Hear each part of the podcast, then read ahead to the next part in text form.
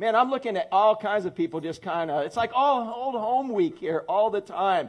And seriously, if you, uh, if we don't scare you off, welcome to the family. We really want you to be part of it. We love you, and we do stuff together. If you are looking for a church where you can hide and not be known and just kind of, you know, do your own thing in the back, this is not the place. Because, dude, if you haven't figured it out, dude, you're here without Jimmy. That is awesome. And uh, man, so so yeah, you were trying to just hide from it. She's like, oh no, he's gonna call me. My family said they look look at my eyes to see where I scan the crowd that who I'm gonna pick on next or whatever. It's because I love you, man, and we are family together, and it's awesome having you guys. And um, you know, uh, Rick, when I see people look down like that, that is just my clue that they are like, yeah, I really want him to pick on me and call on me. But so, anyways, I love you guys. And, and you guys are back from Michigan and yeah, back home. It's, and, and it's just awesome to have everybody here, man. I, I love you guys, but not as much as Jesus can love you. And uh, so I hope you get that message today. Hey, so I didn't get to go to Haiti this time, and it was really hard because I've never passed up a trip to Haiti because if Haiti is nothing else, it is an awesome meal. And, uh, and, and it's what much more than that. I have a relationship with the cooks that Al, Al doesn't even eat, all right? And Emily has limited stuff that she eats, you know, and so it's like the cooks probably saw these two skinny people get off the, off the truck and they're like, oh, where's Pastor Eddie? You know, because, dude, I will eat stuff off your plate that you don't want to eat just so that we don't hurt anybody's feelings, but it's not hurting mine because I'm digging it. But there's no way I miss a trip to Haiti. Um, I love going to Haiti, and, and it is more than the food. As again, I really do have a relationship with the cooks. We have built this bond, and with other people that are this family. And, but I wasn't supposed to go this time. And uh, I prayed hard and kept asking God, you know, why am I not supposed to go? And He doesn't always tell you. And I just know I wasn't supposed to go. The trip was paid for. I could have gone. It was in the budget, though, we have for it. And it was like, but I'm not supposed to go. And so I was kind of reminiscing some different things. And um, I know they were there to actually kind of scout things out. We really did send them as guinea pigs to find out if it was actually safe or not to go there. All right, that was really the purpose for that trip, uh, you know, so that we could now start maybe putting some teams together and you can meet all these awesome folks that we keep telling you about because we have family there. And once you go, the purpose for you going is so you figure out what you're going to do on the next trip and the next trip and the next trip because it's family. And the most valuable thing you have to offer anyone over there is the same valuable thing they have to offer you, and that's yourself. Isn't that right, Al? Man, it isn't about bringing stuff here. It's about falling in love with each other, believers, and encouraging them. But uh, they were exploring some different routes. They were going to fly in this time to Pignon because of inflation and things costing twice as much. We need to shorten maybe the transportation costs. So they, you know, it, it, there, there, we heard there was a route that was a little shorter, a little quicker, maybe a little less expensive on the Haitian end. You know, also uh, cutting the trip in half as far as from the airport to the compound. Uh, it might be safer if there are riots or different things going on. And so the idea was they were going to go a different route, but there's a route I love going on. And I want to tell you about that real quick, man. I love flying in with Missionary Flights International, flying into Cap Haïtien, or as you white people would say, Cap, Cap Haitian. All right, you non Haitian people would say that, right? So, Cap Haitian, we fly into Cap Haïtien, and we go into that airport, and there's a big city, and then we kind of wait, get through customs, all this, and then all of a sudden, I, I, get in my, I get in the truck, and me, I like riding in the back of the truck, right? Son, son, did you ride in the back of the truck with me? Or did you ride inside when you went? Oh, you were in the back? Okay, yeah. Oh, where JJ did what? JJ has motion sickness. We'll just say that. If you ever go on a trip with JJ, make sure that he's not near you, okay? Even if, even if all he eats is a cracker, that's all we're saying. But uh, yeah, it, it, just never fails. Uh, I made the mistake on the first trip with JJ feeding him a Publix sub. All right, we'll leave it at that. I have never seen I you know the little bags in the back of the seat on the airport? I make hand puppets out of those, and I'll be like, you know, I make puppet. JJ actually used it. I never saw anybody use them before, but all right, enough of that. You had to bring that up, didn't you? But but anyways, on the back of the, uh, I ride in the back of the truck. I hold on the roll cage, and for the three-hour trip from Cap Haitian all the way or Cap Haïtien all the way into Debochet, I, I, I, just love looking at the countryside. I love looking at the people. I am not an American by the time three hours is up and I've ridden in the back of the truck and I'm bouncing around and I get there. I am now a Haitian. Mm, say, I see ya. That's me. I see them they're like, oh, bonjour, bonjour. And I say, mm, see, I see ya. And they're like, oh, see, I see ya. You're a Haitian. That's it. Because, man, it's awesome. It's my acclamation. But here's how it starts. As soon as you get on this kind of modern highway, modern highway.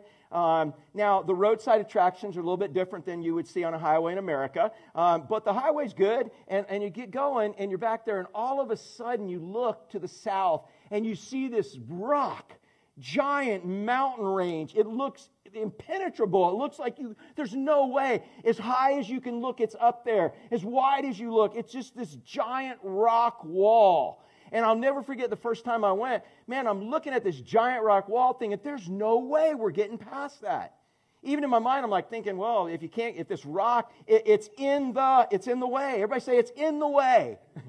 okay, because that's what we're going to learn about today. This rock, uh, it looks like it's in the way. So if you think this rock is in the way, you got some options. I'm thinking, dude, it's in the way. So we're just going to have to stop and not achieve what we had planned to achieve, for, not even accomplish the purpose for which we went. We're just going to have to stop. This rock's in the way. I can't get past this rock. And um, JJ, is this thing? It, it, keeps yanking off me. All right, so I, I, get going, and there's just I, I, we got to stop. There's a rock in the way, so we're going to go back and just do whatever. We're not going to get to accomplish what we really thought we were going to accomplish. Oh wait, there's another option if the rock's in the way. You know what I could do? I could go around the rock and I could go around the rock. But later I looked at the geographical region, and you know what? To get where we need to go, we can't go around the rock because we go around the rock. I get all the way to the south side. Guess what? There's more rock. In fact, it, I would be going all the way around the rock. I'd be going in circles if I tried to get around the rock. The only way to get where we needed to go was to get where? on the rock. And, and in fact, so I kept thinking the rock is in the way, but then it dawned on me instead of it being in the way, the rock is the way. Instead of the rock being in the way, every time I say the rock's in the way, you guys say it is the way. You ready? Instead of it being in the way, it is the way. One more time, come on, man, just because I like, oh, I love when y'all participate and I don't have to call on you, man. Instead, uh, uh, uh, instead of it being in the way, it is the way. Yeah. The rock is the way. And so, you know what? As we started going down, and all of a sudden we started hitting these different switchbacks, and man, we start going up this mountain. I couldn't see any roads until we actually got there, right, Santa? Man, you see, and you get up there, and all of a sudden, like in the rainy season, you know what I saw in that? I saw some of the most beautiful things I've ever seen in my life. I started seeing these beautiful little waterfalls coming out of these little tropical, you know, mountains covered with vegetation. It was gorgeous. I looked down into a ravine, and, and there it was. There were just hundreds of people doing life in the river, people washing their clothes, people kind of hanging out, people enjoying life. I mean, even though they had the most simplest things, they don't, they, you know what they don't have? They don't have the complicated lives we have. That's one of the reasons I hate coming back sometimes. I'm going, oh, tomorrow I got to go back to that complicated life I created in America for myself. You know, when you're there, it's just so simplistic. People just hang out on the front porch. I'm looking like, how do they have time to hang out on the front porch and just talk with the neighbors? Well, they didn't create that. You see that simplicity. Man, you see mixed match clothes. How many of y'all have somebody in your house that you always have to correct what they're going to wear before you let them out in public? Because it doesn't match, right? Well, there, nobody's clothes matches. But yet you look at it and it's just a beautiful mosaic of colors that are like, wow, why don't we do that? And then you get going a little further and then you'll see 20, 30, 40 school kids, all with looking like bananas. They'll have yellow pants and yellow shirts. And then you go to the next village and they've got blue pants and blue shirts. Go to the next one, they got green pants, and I'm talking mint green, like Girl Scout cookies. Man, uh, and it's like just color everywhere. You go by fruit stands and there's fruit that's just organic and full of color. It's just beautiful. You see people with smiles, man you see people kind of just relaxed, enjoying themselves, and it's a beautiful thing. And so, man, once you get up in that mountain and you realize it's not in the way, it is the way, you get up on that mountain and you experience some of the most beautiful things you could ever experience. And then one of my favorite things that we get to experience, about halfway up there, in there, all of a sudden you pull into a village, and on the side of the mountain, it's like a Hollywood looking sign, but it's dark. Have written with big giant white letters there, it's D O N D O N. Looks like Hollywood sign, Don Don. And I know as soon as we pull into Don Don, we'll stop the truck. And, and what happens, Emily, as soon as you stop the truck in Don Don? Oh, we get bananas. Yeah, among other things. Dude, in Don Don, all of a sudden, man, dozens of people will come out of the woodwork with all kinds of colorful, beautiful, organic fruit on their heads. You're looking down, and there's a lady with like 12 avocados, and she only wants a couple of bucks for these, and they're the most buttery avocados you've ever had. There's mangoes, there's oranges, and bananas, and somebody have a big bunch of bananas and want a couple of dollars for that. And my favorite are the little tiny bananas. Any of y'all ever have little teeny tiny bananas, dude? They're called timalis in, in Creole. And oh, they're just like, they're like sugar pops, man. Oh, they're so good. And we buy all that. And, and then, so some of the most look forward to that. Then we get into San Rafael and St. Michel, and then we know we're on the home stretch. And as soon as we pull into the compound, man, if you go with me, Santa, what happens? As soon as you get off the truck, who is waiting for us?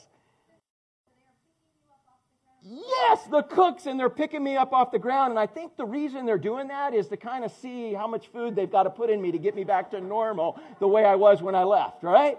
But they'll pick you up too. And Pittsburgh Rob, dude, I'm telling you, each one of those ladies, a couple of them are scrawny, they'll pick you off the ground. Because, dude, they're cooking in these big cast iron cauldrons. You're like, oh, you know, and they pick you off the ground, and it's just so full of love. But if I would have thought that that mountain, that big rock, was in the way instead of the way. I would have missed all of that. And that's what Peter is going to share with us today as we continue in 1 Peter chapter 2. He's trying to tell the folks, in spite of persecution, in spite of things not going your way, he said, Jesus is the rock that is not in the way, he is the way. And he says, Man, there's so many people you're going to encounter where they think he's in the way because he's not doing what they want him to do. You know, he's in the way from them doing it, but he says, Man, if he's in the way, you just might as well turn back and, and do nothing. Turn back and go do it, and you'll never experience what God has created you for. Or if you try to find another way, you'll go in circles around the mountain. How many of you ever went in circles trying to find happiness and peace and satisfaction until you gave your life to Christ? Yeah, in so many ways, you go around the mountain, around the mountain, and realize, dude, I just got to go up the mountain. And you know the drivers. Did I, Al? Do we know how where we're going? Do we know how to get there? JJ has a map, right? But how accurate are those maps? They change like hourly, right?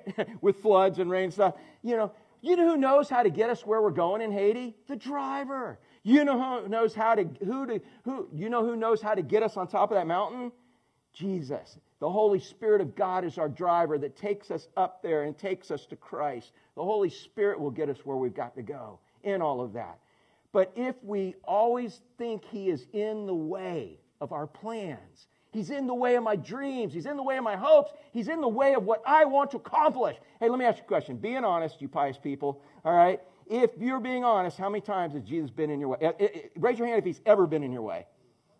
He's ever been in, yeah, He's in the way but I've got to stay with him. I've got to pray with him. I've got to crucify the flesh until I realize he's not in the way, but he is what? The way. So let's take a look and see and check this out.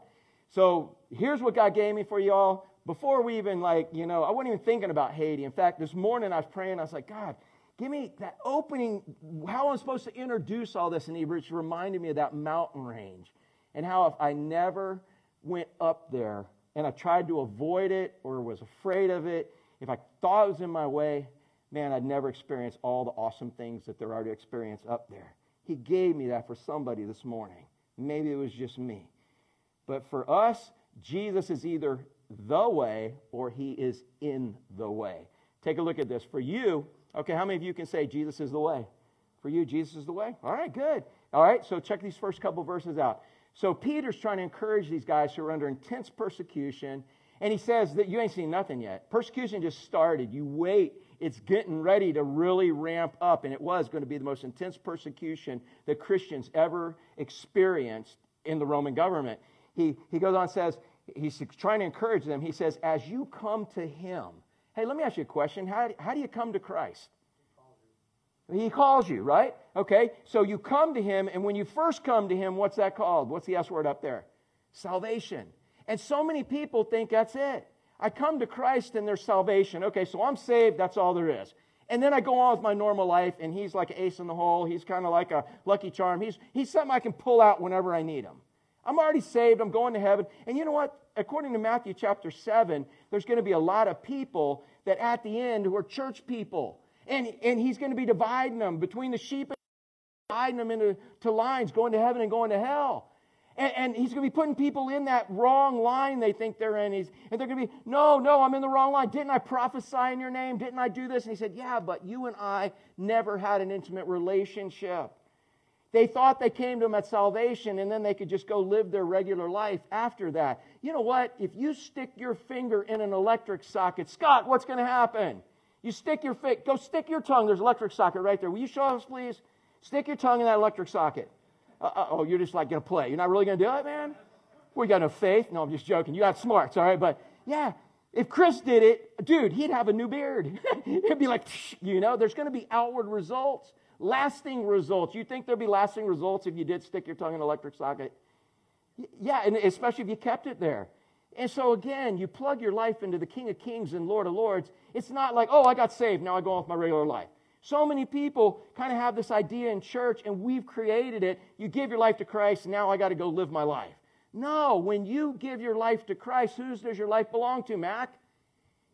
Him. It's no longer your life. If it's still your life, that means you didn't do what? Yeah, you didn't give it to him if it's still yours.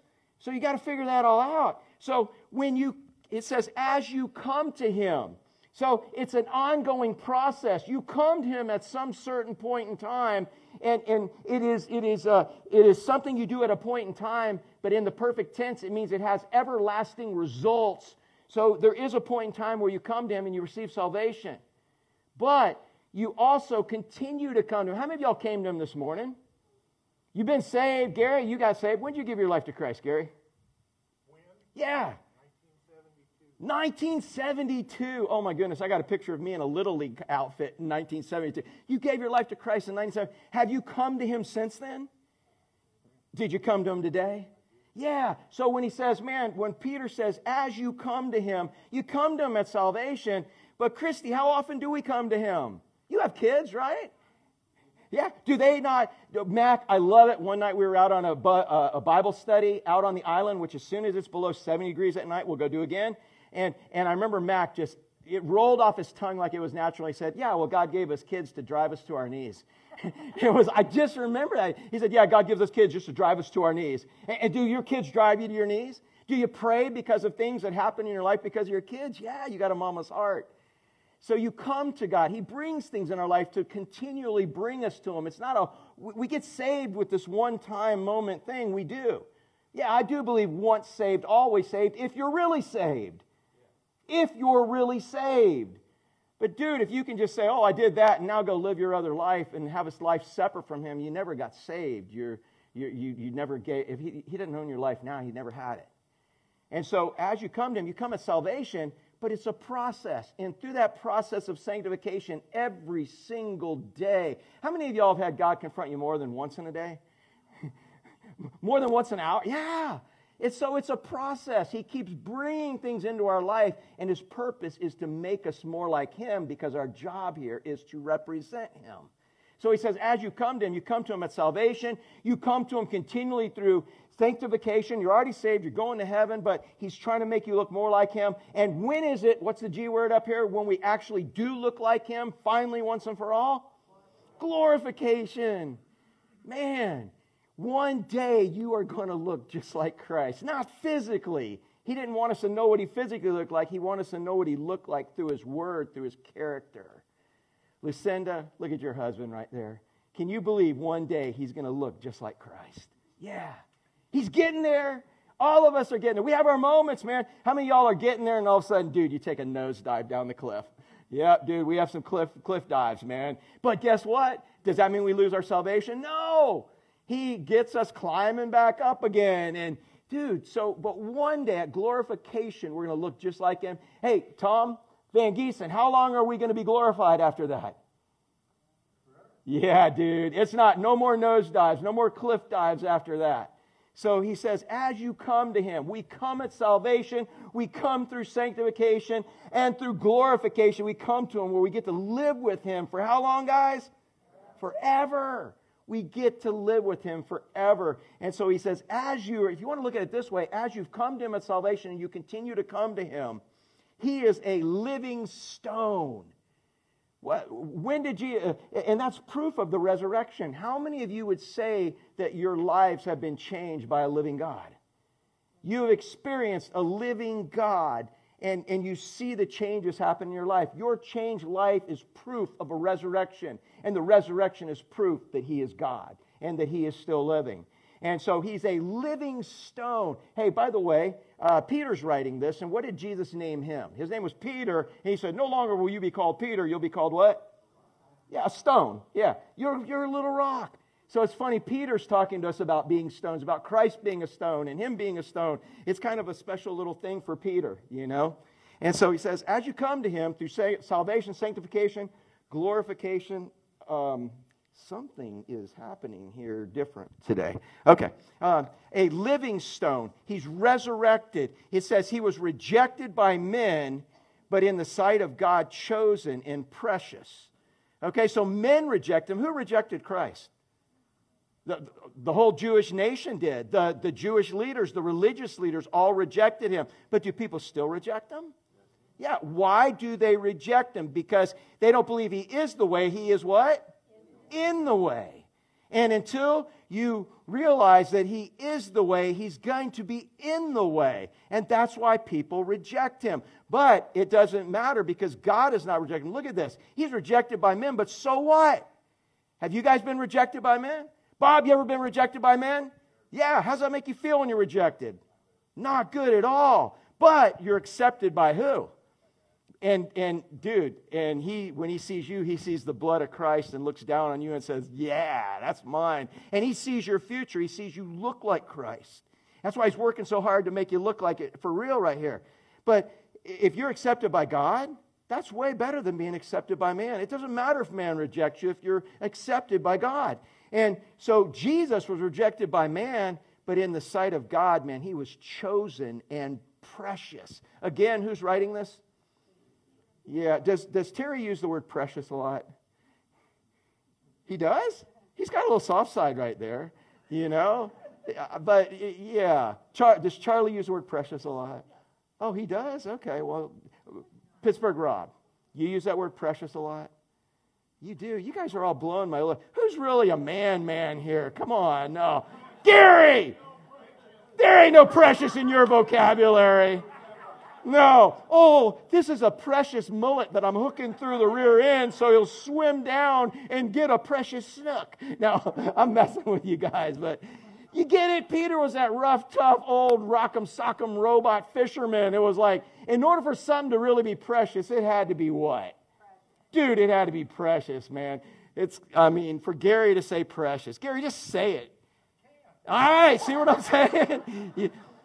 So Peter is saying, dude, Jesus and what he offers, it is, everybody just say it so Gary can just lip it, all right? He is what? Precious. Precious. But he's precious and chosen by, by man's standards? No, by God's standards.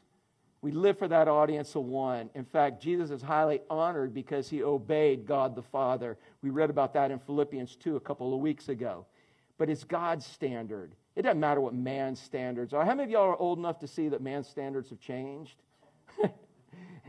if you live past the election, you'll see man's standards are going to change. I'm just saying, I'm, I'm not saying much about all that. I'm just saying, dude, there's crazy junk going on right now.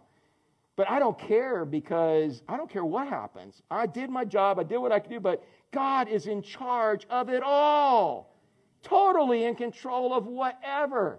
And my job doesn't change. I still get to represent Him you know? And my home is still heaven. And if you're born again, you're in the same boat. So, man, Jesus was, he was a, he is a living, resurrected, live God, living inside of you, able to make changes on a regular basis. He was rejected by men, but in the sight of God, chosen and precious.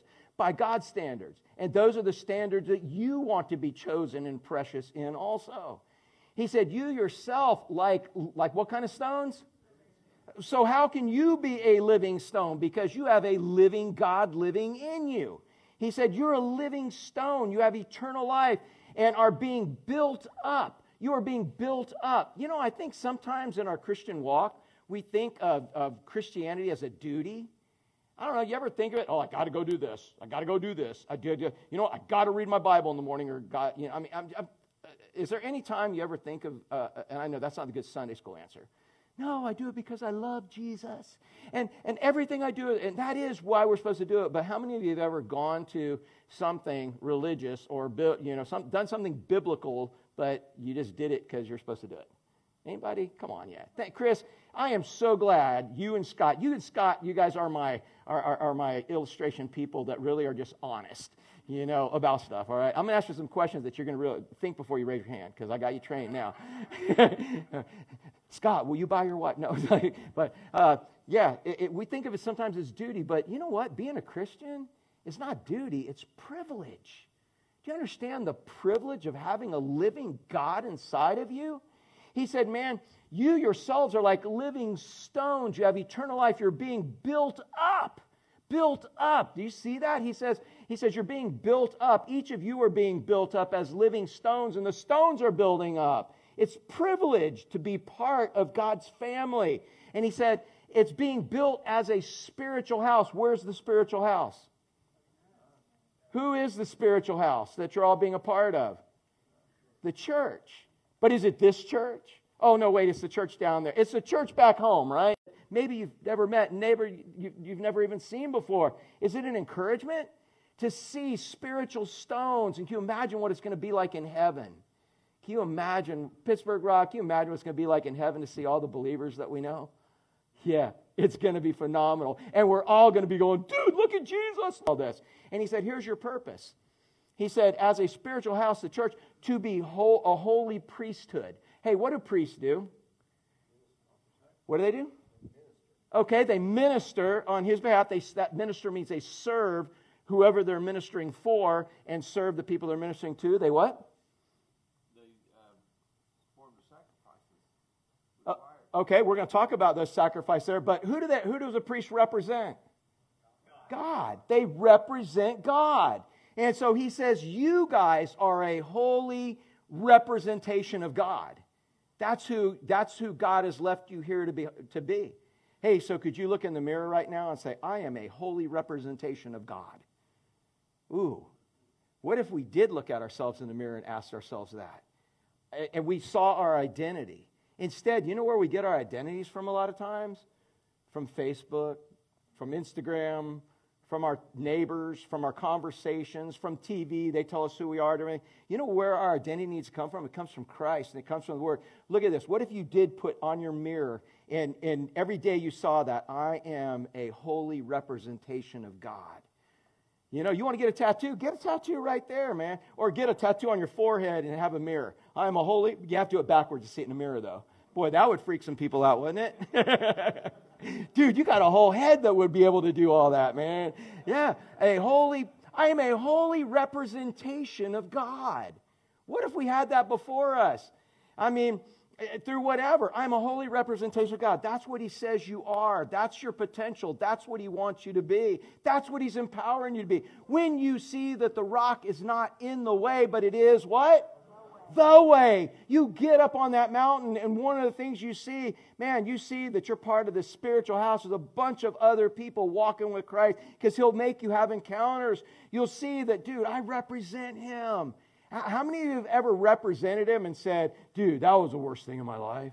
How many of you ever like really represented Him and it's like, wow, that's pretty awesome? How many of you ever had Him do something so supernatural in your life that you can't explain it any other way?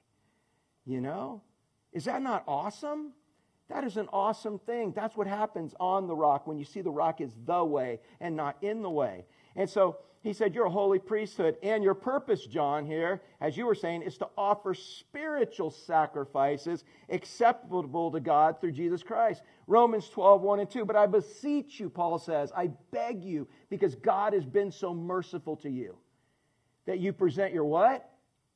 Your bodies a living sacrifice. Dude, a sacrifice usually gets killed, right? But he wants to be a living sacrifice, living for him. He said that's holy and acceptable to God. And you do it through the renewing of your what, Charlie?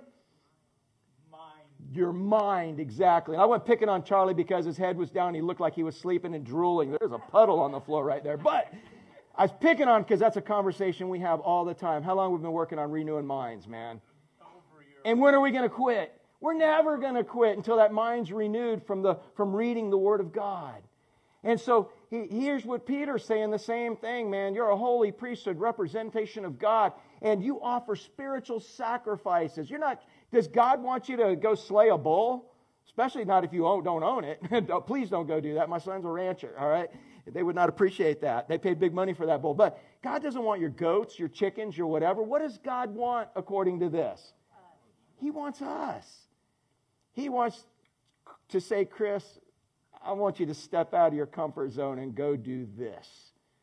And you say, absolutely, because I belong to you and I'll do it. Hey, but let me ask you a question a sacrifice. Terry, we make a sacrifice, you make a sacrifice. What you give, technically with the term sacrifice, what you give is not usually, it's usually more than what, than what you get back, right? That's a sacrifice. Can we ever really give God more than what we've already got from Him? So he calls it a sacrifice, but you understand it's really not. There's no way we could ever give more than what we're getting back in it, but he just the best way they can ex- describe it here for us.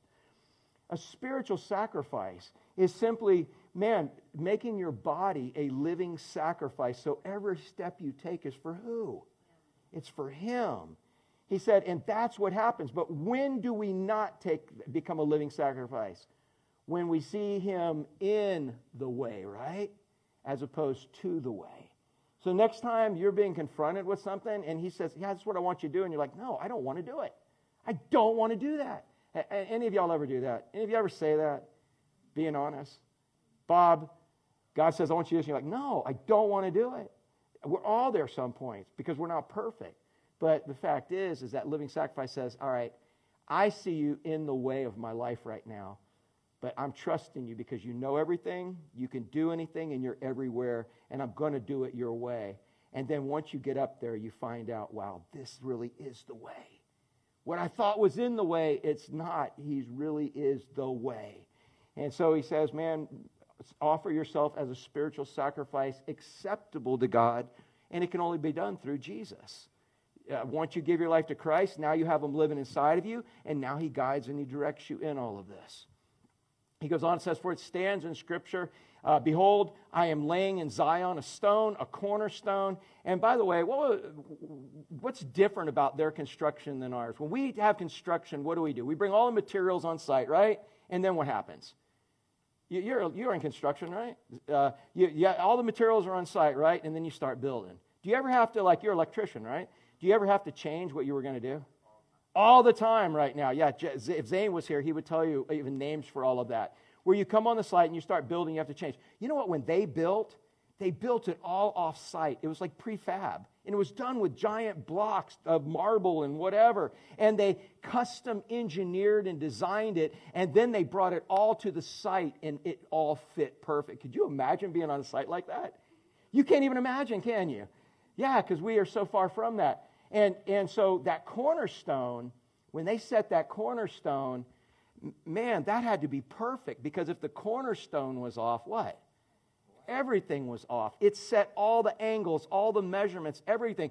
And, and, and, and there it was. And so, spiritually, the cornerstone is the cornerstone that connects Judaism, two walls, Judaism and Christianity. And it perfectly brings them together uh, under Christ. Looking forward to a Messiah and looking back to a Messiah. And so it sets everything. So when we build, it's got to be built according to the way God wants it built, or it doesn't work. So he goes on and says, A cornerstone set, uh, chosen and precious, and whoever believes in him will not be put to shame. So somebody who has a Bible, like a paper Bible with them. Anybody have a paper paper Bible and you want to read? You want to read? All right, good. Go to Matthew 7, and it's 24, 25, 26, 27. Sophie, she's already done this once. She fell for it once, and she's not doing it again, right? Because I'm going to interrupt you every single line. But Matthew 7, 24, And uh, you guys can turn there. I didn't, I didn't write it down. Destiny, you got it too? All right, good, good, good. Are, are you there yet? All right, you there? Go ahead. Matthew 7. Now, you got to read loud. You got to come out of your comfort zone. Here is a living sacrifice for you. You got to, in fact, stand up. Go ahead and just stand up. Read, read that first one. this is a total living sacrifice for this shy girl right here, man. Uh, thank you. Go ahead. Your parents will buy you Joy's ice cream for doing this, but God will reward you much better. First verse.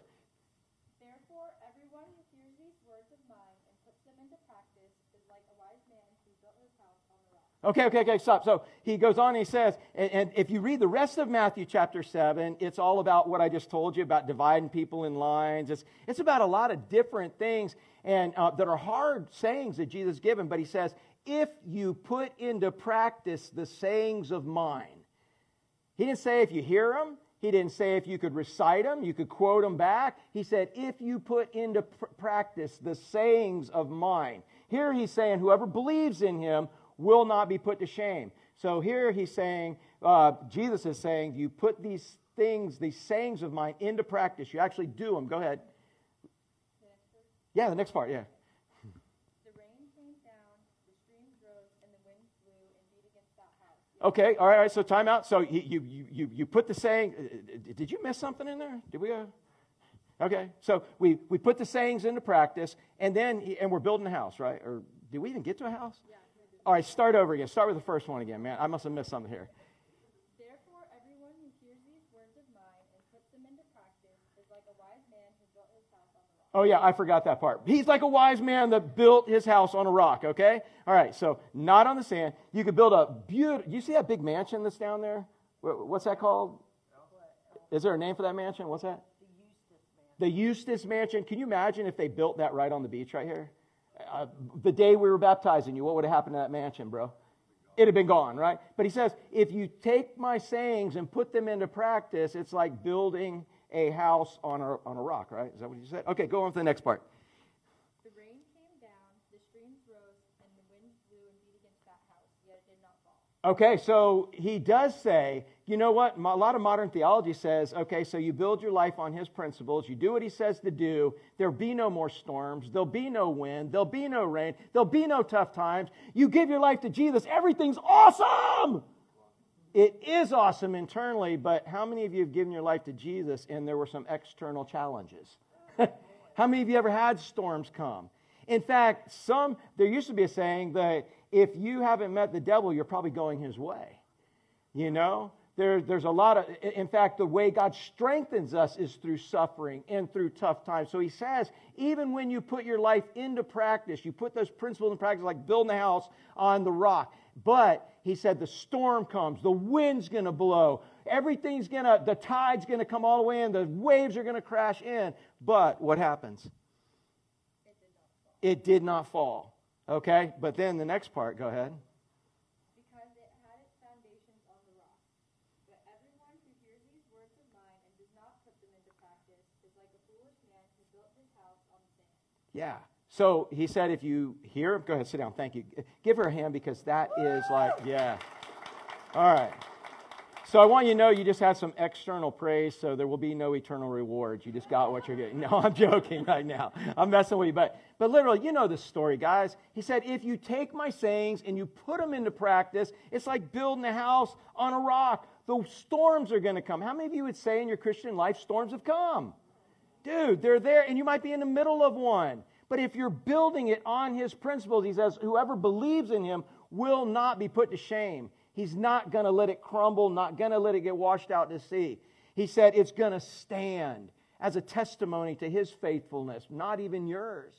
But if you don't put them into practice, it's like building this beautiful exterior mansion, this beautiful mansion, beautiful house, but you didn't build it on a foundation.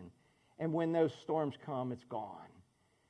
So, man, he's saying, look, next time you think that he is in the way, next time, man, you got a decision to make. Next time you got something in your family going on, and something in your business going on, something, and you're like, he's in the way. I can't do it his way.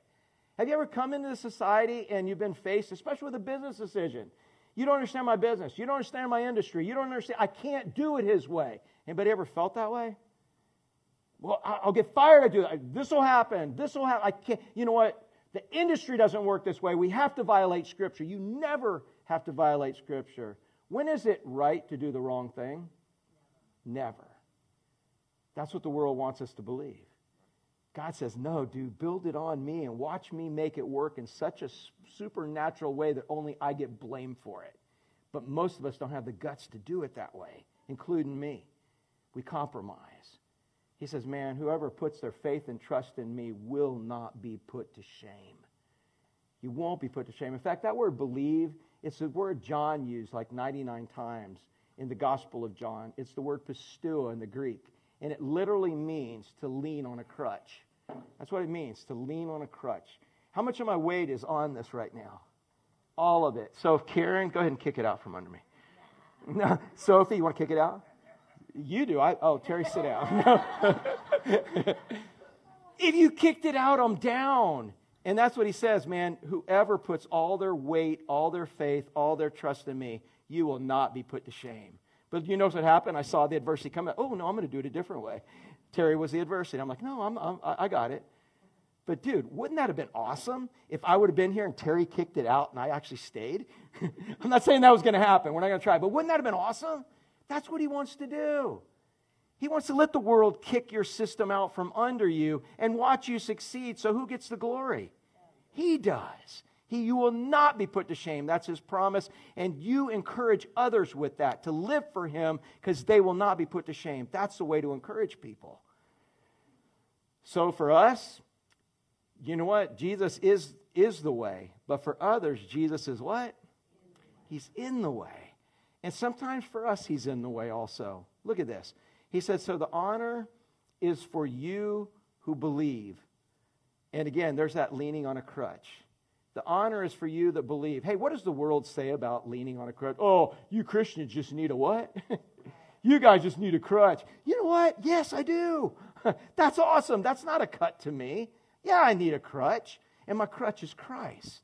It's okay. So he says the honor is for you who believe. The, the honor is for you who lean on that crutch because you're crippled, and the only way you're making it through is with Christ. But he says, for those who do not believe, those that say, I, am not leaning on that crutch, I'm not doing that. You know what he says? For those that won't believe, hey, uh, uh, uh, if they're not leaning on Christ, what are they leaning on?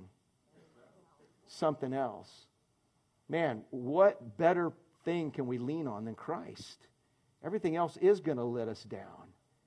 At some point, things change, economies change, businesses change, systems change, people change. It's like, so everybody's leaning on something.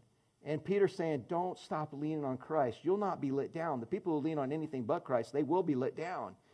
And I don't know what kind of decisions you've got going on in life right now, but if there's no other point you get, man, lean on Christ. Realize He is not in the way. He is what? The way. The way. And you aren't going to experience the things on that mountaintop until you get up there. And you don't even have to get up there, you just have to submit. The Holy Spirit's the driver of your little tap tap, right, Al? He's a little driver. He's taking you up there. If I had to depend on Al to get in there and drive, we'd never get where we're going. Man, we, I need the Holy Spirit driving us up there. So he says, man, he said, so on, the honor is for you who believe. The honor's for you that are leaning on God as your crutch. But for those who do not believe, they're leaning on anything other than Christ. And it says, the stone that the builders rejected has become the cornerstone. So God has already picked Christ to be the way. He's the guy everything's built on. And he said, it's going to be a stone of stumbling and a rock of offense. How many people are offended by Christianity today? Hey, you think anybody, Charlie? Yeah. You can talk about God. I want to challenge you to do this. Next time you're talking about God, talk about God. Talk about God, say things about God, but I dare you to mention the name of Jesus. Substitute the name of Jesus for God and watch the opposition happen. That's often we'll be talking about, well, God did this, God's allowed. You know, start using the name Jesus and see what people do. Its name is offensive. It is. There's people vehemently against that at this point in time. That name, because he's exclusive. He said, I am the way, the truth, the life. No one can get to the Father except through me. That name, Jesus, man, it, it's hard for people to swallow. And, and, and you may be saying, no, no, just try it. You can talk about God all you want because Hindus, Buddhists, Muslims, eh, any kind of people can put God in there. You know, the 12 step program. There's got to be a God, somebody higher than us, so God can be whoever I want it to be. But you get it exclusive as Jesus and see what happens. But let me ask you a question Who is the only way, the truth, the life? Jesus, period, not God. Because God can mean so many different things. God's a generic term for blue. She has a blue shirt on. Does that mean, Nikki, your shirt's not blue? And your little thing under you is not blue? And your shirt's not blue? No, because they're not the same, right?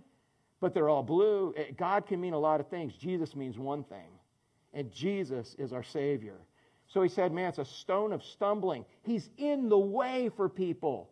No, this is the way we do it. We rip people off. This is the way we do it. We do it through politics. This is the way we do it. We do it with force and with violence. This is the way we do it. We do it through, you know, whatever system there is. But Jesus is the only way. So he said, a stone of stumbling and, and a rock of offense for many, he is in the way. They stumble because they what? And what do they disobey? His word. If you obey his word, you do what he says to do. If you disobey his word, you pick and even Christians, we pick and choose sometimes. I, I, I can't do this. It's not, I can't do it this way. It won't, it will work. But they disobey what he said to do. And it says, as they were destined to do. Now, they're not destined for unbelief. God didn't pick people to be like, oh, they're going to be an unbeliever. He knows they're, they're going to be an unbeliever. People who are unbelievers are destined for eternal judgment in hell. And we can get into that another day. But the fact is, is for some people, his word, what he says to do, is a stumbling block. It is in the way. He said, Once you were not a people, but now you're a, are God's people. Once you've not received mercy, but now you're going to you receive mercy. He's talking about us. And what is mercy? Mercy is not getting what? What you deserve. What do you deserve, Mac?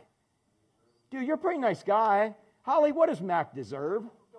You love Holly. He's a great guy. What, is, what does Mac deserve? No. Okay, Mac, what is Holly? I love you. You treasure, you honor, you love your wife, you respect your wife, but what does she deserve? Well, I was going to say something close. She really deserves eternity in hell, which till death do us part. But but listen, is that not what we deserve by our sin? We deserve eternity in hell. Someone as sweet as Holly, and you love her and cherish her and honor, and want to probably punch me out for saying that. But the fact is, she deserves you. That might be eternity in hell for till death do us part. But but literally, we all deserve eternity in hell. That's why we can say when somebody says, "How you doing?" What do we say back to them? Better than I deserve. And boy, that'll be a great gospel conversation starter. Well, no, you're not. No, dude, I start the gospel so many times with that. How you doing? Well, better than I deserve because I deserve because I have sinned. How many of you have, have never sinned? Anybody here never sinned? Please raise your hand so you will sin and be a liar. Seriously, you have sinned. And when we sin one time, we have earned a free trip to hell. And nobody wants that free trip to hell. God has made a way to give us a free trip to heaven by putting our faith and trust in Him. And so we deserve, he says, that mercy's not getting what we deserve. He said, You guys used to, you were on track to get what you deserved. You had a free trip to hell. He said, But now you've received mercy. You're not getting what you deserve. In fact, you get grace, and grace is, is getting more than you deserve, which is to be his child. So the deal is this that for us, for us, it, he is the way. For others, he is in the way. So, for, so show those that think he's in the way that Jesus is the way. That's our purpose here. But if he's always in our way, how successful are we going to be at showing him that he's not in the way? If he's always in our way, it doesn't matter what it is, do it his way in this. So he goes on and says, But you're a chosen. Hey, what's this word? What's the next word? We're a chosen what? Who is we? Who's a chosen race? Christians. Hey, so let me ask you a question. How many races are there in the Bible? What is the world using to try to divide all of us by right now? And I'm just going to speak blank about it. Yes, I appreciate your African American culture if you have that. I appreciate our Polak culture, right? We eat galunkies and cabbage, and we have a Polish culture. Anybody else here Polish? Dude, yeah, dude. Oh, Destiny Grotowski. Yeah, dude, I forgot. We got a bunch of skis in here, right? But more important than us being Polish, we're what? We're believers. More important than me being an African American, I'm a what? I'm a believer. More important than being an Italian American. Isn't that what y'all Delabararas are back there? Oh, no. What are you guys? Oh, Cuban. Dude, why does it sound so Italian, man? All right. So, more important than being Cuban, what? You're a believer. More important than any race card you want to pick. The world's using that to divide us all. But when you've given your faith and your trust to Jesus Christ, look what he says. You are a chosen what? Race. And again, I know that's not popular. I know that that's, pl- we'll probably get face, uh, I won't even say it because then they'll, they'll find, oh, wait, wait, wait, we'll get censored on this or whatever. They probably won't. But the fact is, is Bible says once you be, in fact, he even said, you're no longer Jew, you're no longer Greek. You've seen Paul say that over and over again. He, said, it doesn't matter if you're a Jew, you're a Greek, or you're whatever. What matters is you're born again, you're a believer. And there is no beating around the bush on here. You are a chosen, born again race. And it's talking about ethnicity. That's what that word race means. There's no two ways about it. He said, You're a chosen race. You become a believer, dude. Who do you have access to? No matter what color your skin is. Hey, how about, how about the folks with dark skin in Haiti, Emily? Do they have same access to God as you with your little white skin or tan skin? How about the girls don't go get no sun up in Boston or wherever? They have same access to, uh, access to them? Yeah. We have access through Christ. That's our new race right there, folks. He says, You're a chosen race, a royal priesthood. And a priest represents who? God. And if you're royal, he's in charge. So, so you are a royal priesthood. You represent, you represent the king. And, and I, I put something in here. You serve the king by access to his presence. You go in front of the king and say, King, what do you want me to do? You know, kind of like you do with your mom and dad, right? What do you want me to do, sire, today? And they're like, oh, I want you to wash the car and pick up all the dog poop out of the front yard. And, and so you're like, yes. And then so you now say, all right, girls, come help me. The king has now said, and I represent the king, that we all have to pick dog poop up in the front yard, right? I know that's not how it works, but you have a chance to change the uh, system right now. But literally, that's it. We have access to the king, and we find out what the king wants us to do, and then we go do it. And we bring other people in to do that. But if we don't have access, if we don't access ourselves, if we don't spend time with him, then do you really know what the king wants you to do? So, as Emily was, as these guys were all saying about prayer, Ashley was mentioning about prayer. You guys mentioned about prayer. You got to spend time with the king to know what he wants you to do. Otherwise, you really just don't. So he says, You're a chosen race, a royal priesthood. Serve the king by access to his presence. The most important thing you do on a daily basis is get in his presence. He says, You're a holy nation. There's that word race again, almost the exact same word. You're, you're a holy ethnos. You're a holy, a, a holy country, nation, a group of people, a people for his own possession. In the King James, it calls you a peculiar person. Did anybody remember in, in Sunday school, did anybody grow up with that translation where they said you were a peculiar person? And you know what? When I heard that back in the day, Tom, I, I thought, you know what that, you know how they preached it back then? That means you got to dress like a dork. That means you got to act like you, you, that means you got to be 20 years behind modern culture, you know, in your external appearance because you're peculiar. They have to know you're different. But is he talking about us being different on the outside or inside? On the inside. You're very different there. And it literally means you're his own possession. That's what peculiar means. Uh, peculiar means encompassed. God's like a basketball or soccer ball for those of you who like soccer. He's a, he's a ball and you're right in the middle of it. So, Mac, anything that's coming into you has to do what? If you're if he's a ball and you're in the middle of the ball, anything coming into your life's what? It, it's it's got to go through him. It's got to go through him. So think about that this week. Think about that every single week. Anything coming in your life, it's got it's gone through him. Figure out what he wants you to do with all of that because he's not letting anything in unless he's got a purpose in that. Moving on, he said, and here's your purpose. So here's your purpose. It said, that you may proclaim, and this word proclaim means to advertise. That's your job. You advertise the excellencies of him who called you out of darkness into his marvelous light. Did you know that? You guys are all into marketing. That's your job. You're a marketer. You're into marketing. You're an advertising agent. Gary, you're an advertising agent for the king. So when they see you, who should you be advertising? The king. You should be you should be talking about the glorious things, how he's taken you out of darkness and brought you into marvelous light. You are his advertisement. Man, you know, I wonder if we were to take a picture of our lives and we I wonder how much our life would really represent him in our advertisement. What do we advertise? That might be something to ask the Holy Spirit. What do we advertise? We should be advertising him in all of that. So he says, You're a chosen race, royal priesthood, a holy nation, a people for his own possession, that you may proclaim or advertise the excellencies of him who called you out of darkness into marvelous light. That's the purpose of why you're here. You got one purpose, Chris, and that is it's not to build bridges, although that's where he's got you. Your one purpose, Sabrina, and it's not to actually run a warehouse in, in, for Amazon, although that's what you where you've got you. One purpose, not just to be a nurse, right? Not one purpose, not just be a nanny, right? Or to sell boats or close deals on boats, right? Right? One purpose. What is your one purpose? Advertise. Advertise. Whatever he's got you doing, there should be an advertisement for Christ. And so that's something we can check ourselves with in there. And he says, Did I just, hmm, I might have missed something. Okay, so he goes on and says, So the honor is for you who believe. Lean on a crutch for those. I missed something here.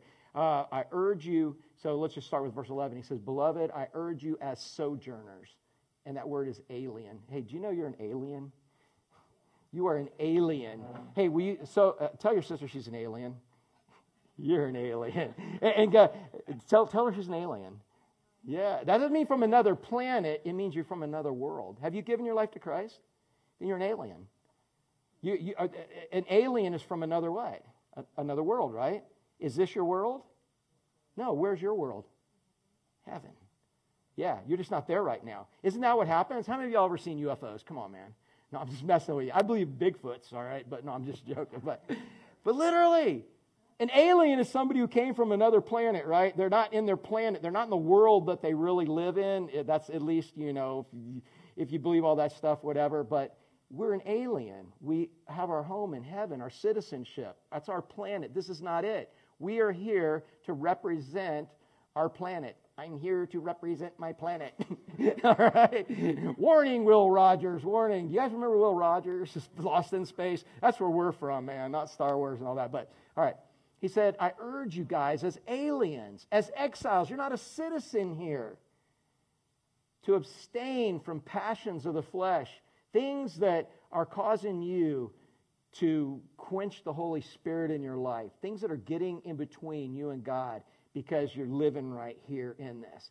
He said they wage war against your soul. He says, man, please don't do that because what you're doing when, when you get more involved in, the, in, in this planet than the one where you're from, when you get more involved in this world than the one you're from, he says you have a hard time advertising for the planet that you're from this would be a good week to be careful with that. He says, man, and it wages war against your soul. You get messed up. You forget your identity and everything else. He said, keep your conduct among Gentiles honorable so that when they speak against you as evildoers, so they're going to speak. How many of y'all know that people think that things we think are right are wrong? Okay. I'm just going to say, uh, Judy and Charlie, you believe abortion's wrong? Uh, uh, definitely. You believe abortion's wrong in that? Okay. And, and, and uh, yeah, killing babies is wrong again. I'm not talking about a political thing, I'm talking about anything, but abortion's wrong, but there are many people who believe it's okay who don't have Christ. Uh, okay? And there's things that Christianity believes that, that the world doesn't. They, so Daniel, when Daniel, they wanted to bust Daniel for being, for being messed up. What did they have to make illegal to be able to bust Daniel? Prayer. prayer. Yeah, king, we need to put him away, man. So let's make prayer illegal. And so he prayed, and they're like, Did you pray? Yep. Okay, you're going in the lion's den. So this is what it's kind of saying is that he said, Don't do the wrong thing, so that even when they speak wrong, it means they had to make right thing wrong. They had to make the right thing wrong. And he says, But at least later they'll be like, What do they have to say about Daniel? Oh, we caught Daniel doing what? We caught Daniel praying. We caught him praying. Can you believe he was praying? And it was like, and all the people who made evil wrong were like, yeah, throw them in the lion's den. So make them catch you doing what God wants you to do, even if they now make it illegal and it's wrong. That's what he's saying here. So if they see your good deeds, even if they disagree with them, when they said Daniel got caught praying, Daniel was praying, who did it indirectly give glory to? God. So if you're doing the right thing, even if they make it the wrong thing, but it's God's thing, God even gets the glory. So when they accuse you of it, it brings God glory. He said, make that happen so that in the day of visitation, so that in the day when God visits them, when the day God, those people that are making fun of you, those people that are beating you down for your walk with Christ, those people that are giving you a hard time, you know what? One day God's going to visit them. One day the Holy Spirit is going to say, you know what? You need a change in your life. And you need to meet me. And they're going to need to go to somebody to hear about God. Who are they going to go to? Especially if they've been watching you. Who are they going to go to? They're going to go to you. You keep your testimony faithful so that when they have a visitation by God, when the Holy Spirit comes to them, that then they will come to you. But if they see you wishy washy, they see you compromising, they see you being a hypocrite, are they coming to you? No. They want to see somebody who really believes what they say they believe in and live in it. All right. So for you, Jesus is what? For others, Jesus is. And so here's your purpose show those that think Jesus is that Jesus is the way. And that's all I got to say about that today. Let's pray. Father, I, I don't know what sticks out to anybody in any of this. Um, Father, I know what you had stick out to me. Father, I know this is a piece of scripture. I, I know that even when I first even started looking at it, um, you showed me that you were this giant rock and you were either the foundation we were going to build our life on, or you were going to be the frustration that we try to build our life around. Um, then you showed me this that you're either the way or you're in the way. So, Father, I pray that if there's somebody here that has come up against this giant mountain range in their life, and um, you're not the way, but you just seem to be in the way, and maybe they want to quit, for whatever reason. Maybe they want to go around the mountain again for some other reason, thinking there's another way. Father, I pray you give them a desire and ability to surrender themselves to you and just say, You are the way. It doesn't make sense, but man, I'm going. I'm going to let your Holy Spirit drive me to you and do whatever it is you want me to do. And I believe that whatever you ask me to do, you'll give me the power and ability to do because you're a living God. I'm going to surrender, and, and, and I believe you are the way and not in the way. So, Father, if someone's never established that, I pray today be the day. Pray they don't waste their time driving around the mountain again. Those are dangerous mountains, man. If they die before they get around, before they get up the mountain, there's problems. So, Father, I pray you give someone a new home in heaven today because they realize you are the way. But Father, I got a feeling you're speaking to us as Christians today. And I pray that you would reveal to us areas of our life where even those of us who feel like we have surrendered everything, where your Holy Spirit would reveal to us where we really believe you are in the way, where a compromise is necessary, where maybe going to the next level isn't necessary. Father, I don't know. I just feel really strong that you want to speak to someone today. And I know you're speaking to me. Show me areas of my life where you are in the way. And Father, give me the guts to accept your grace, to realize you are the way. No matter how much sense it doesn't make, I pray we would just do it your way. So, Father, um, I pray that as we surrender and we see it from your perspective, we can help others. Father, I can't wait for each person here to meet somebody this week, maybe even today, who feels that Jesus is in the way you're preparing them for salvation and we can share this with them. So uh, help us to be mindful all week that you are not in the way, but you are the way. And use it however you decide to use it. And I can't wait to hear how you do that. I pray for these things in Jesus' name.